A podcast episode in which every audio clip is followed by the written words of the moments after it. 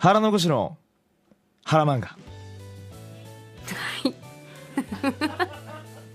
あの今日ね番組冒頭では水谷千恵子先生にお越しいただきこの腹残しの腹漫画。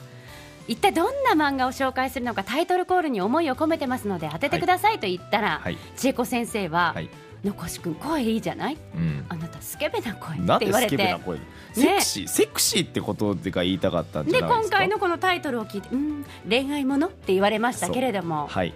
いやちょっともうね、本当に千恵子先生とのお時間残し君がいかにこう、うん。気合を入れていたのか、はい、ぜひあのまあこのうん。各種音声プラットフォームでうもん。お聞きいただけますので、はいこちらで聞いてる方は、うん。RKB ラジオのサイのワッフルのはい。ツイッターをうん。ちょっと見ていただけたらなと思うんですけど、うん。千恵子先生と私と残し君のスリーショット、うん。残し君のこのなんかもうどうしたっていう写真すごいですよ。なんかあの本当にあの、え感じ悪い後輩いや違になってます。う。もうなんか本当ちゃう。大丈夫。顔色悪っていうようなこの感じと緊張感と溢れ出てますけども、なんかねやっぱりこのすごいね。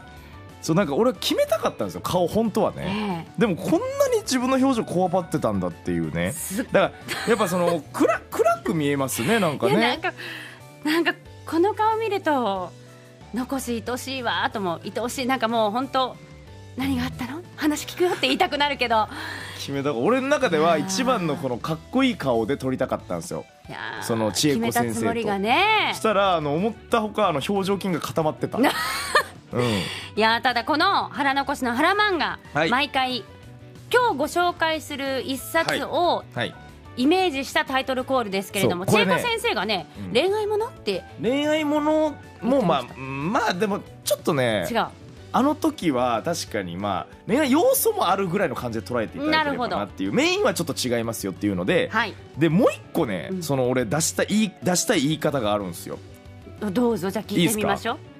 腹残しの腹漫画。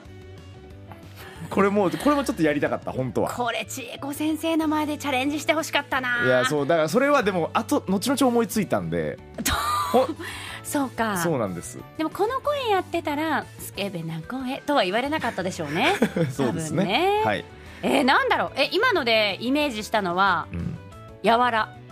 あー。じゃあもう行きます今日。はい。今日のタイトルはこちら。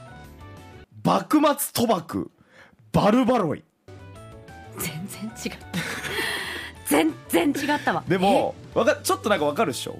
あの、えー歴史系の言い方してたでしょ？俺なんか「何々じゃ!」みたいな感じ「要は何々じゃ!」みたいな感じ。ごめん全然わかんなかった。全然わかんないのこれ。全然全然伝わらなかったわ、えー嘘でしょ？これ幕末賭博バルバロイでございます。はもうわかりますねタイトルから。あうん。幕末賭博でございます、はいバルバロイってなんだ？えー時は幕末ですね。はい、もう江戸幕府創立から250年のお話なんですけど、うん。もうね戦が終わってると。うん。この世界で。うん。戦を忘れた人々が争う方法ギャンブル。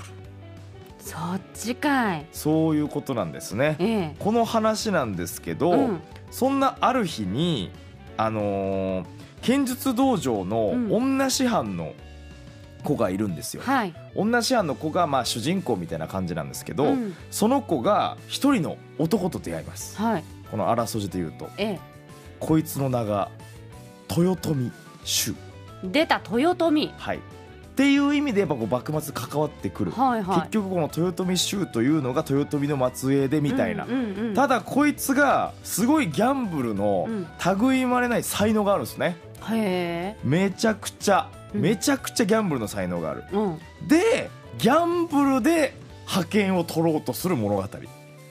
はあ。これがねまあ面白いんですえよ、このバルバロイといううん、単語に意味はあるんですか？バルバロイは正直なんか今んとこわかんない。よく分かってないです。これ今も続いている今も作品ですか？続いてるしまだ42話までしか出てないんですけどなんかねあの本当に戦国うん。時代、戦国時代というか、まあ、あの幕末のその新選組とか、うん。ああいうのって結構やっぱ戦で見ること多いじゃないですか。例えば「ルローニケンシン」だったりとか「うんうん。ルローニケンシン」だったら新選組みたいなのが本当に出てきたりとか、うんうんうん。でもやっぱ戦じゃないですか、はい。それが全部ねギャンブラーなんですよえそのさギャンブルって言ってもいろんな種類があるじゃないですか、幕末感を感じるんですか？花札とか？そうもう本当そんなんもあれあばー。うんなんかあのサイコロのやつとかもあったりとか、はいはいな半んかまあ花超過みたいな？本当にそう半か超過みたいなのから、めちゃくちゃ本当現代チックなゲームみたいなのを勝手に開発してってうん。やるみたいなのもあるし、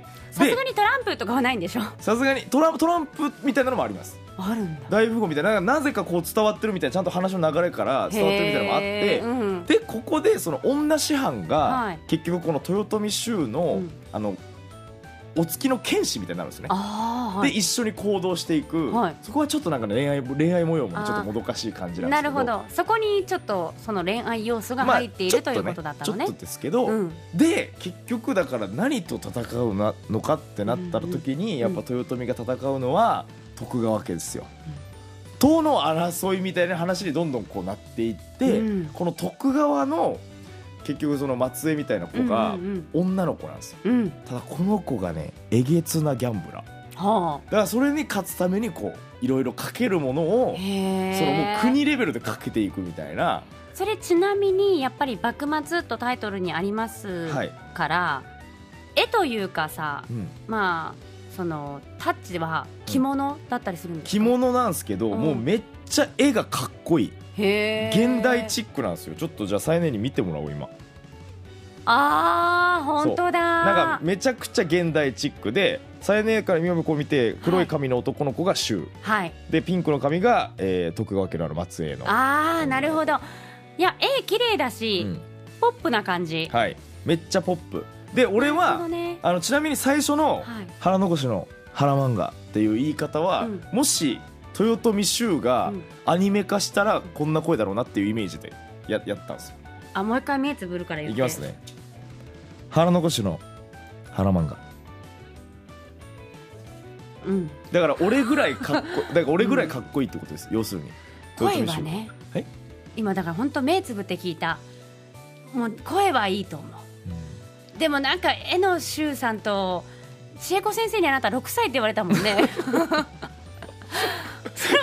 はちょっと違うわね。6歳。6歳って言われたよね千恵子先生に 言われました確かに、えそう。えそうね、まあ、た確かにちょっとね、うん。まあ、豊臣秀自体は顔めっちゃキリッとしてイケメンな感じなんですけど、うんうんうんうん本当にね。なるほどね。そのイメージでタイトルコールをしてみたそわけね。のイメージでして、はい。ただまあ本当言ってしまえばあのライアーゲームとかあはい。そのそれに見てる感覚にも近い。なるほど。その結局騙し合いみたいな、うん。もうそのイカ様も当然あるんですよ。うんイカ様も当然あるんですけどそのイカ様が面白い。なるほどね。絶対もう負けるじゃんと思っててその急にあの勝ったりとかするあの逆転劇がやっぱああいう系は面白いですよね。そうだから本当に今ディレクターさんが言ってくださってるあの賭け狂いみたいな流行ってるあの映画化もされた賭けあちょっとさえねえが見たことないぐらいポカーンってしてます すいません。賭け狂いっていうね漫画もあるんですよ。はあ。それも本当あの学校で女の子たちがギャンブルみたいなことして戦う漫画みたいなやつなんですけどそれでなんか生徒会長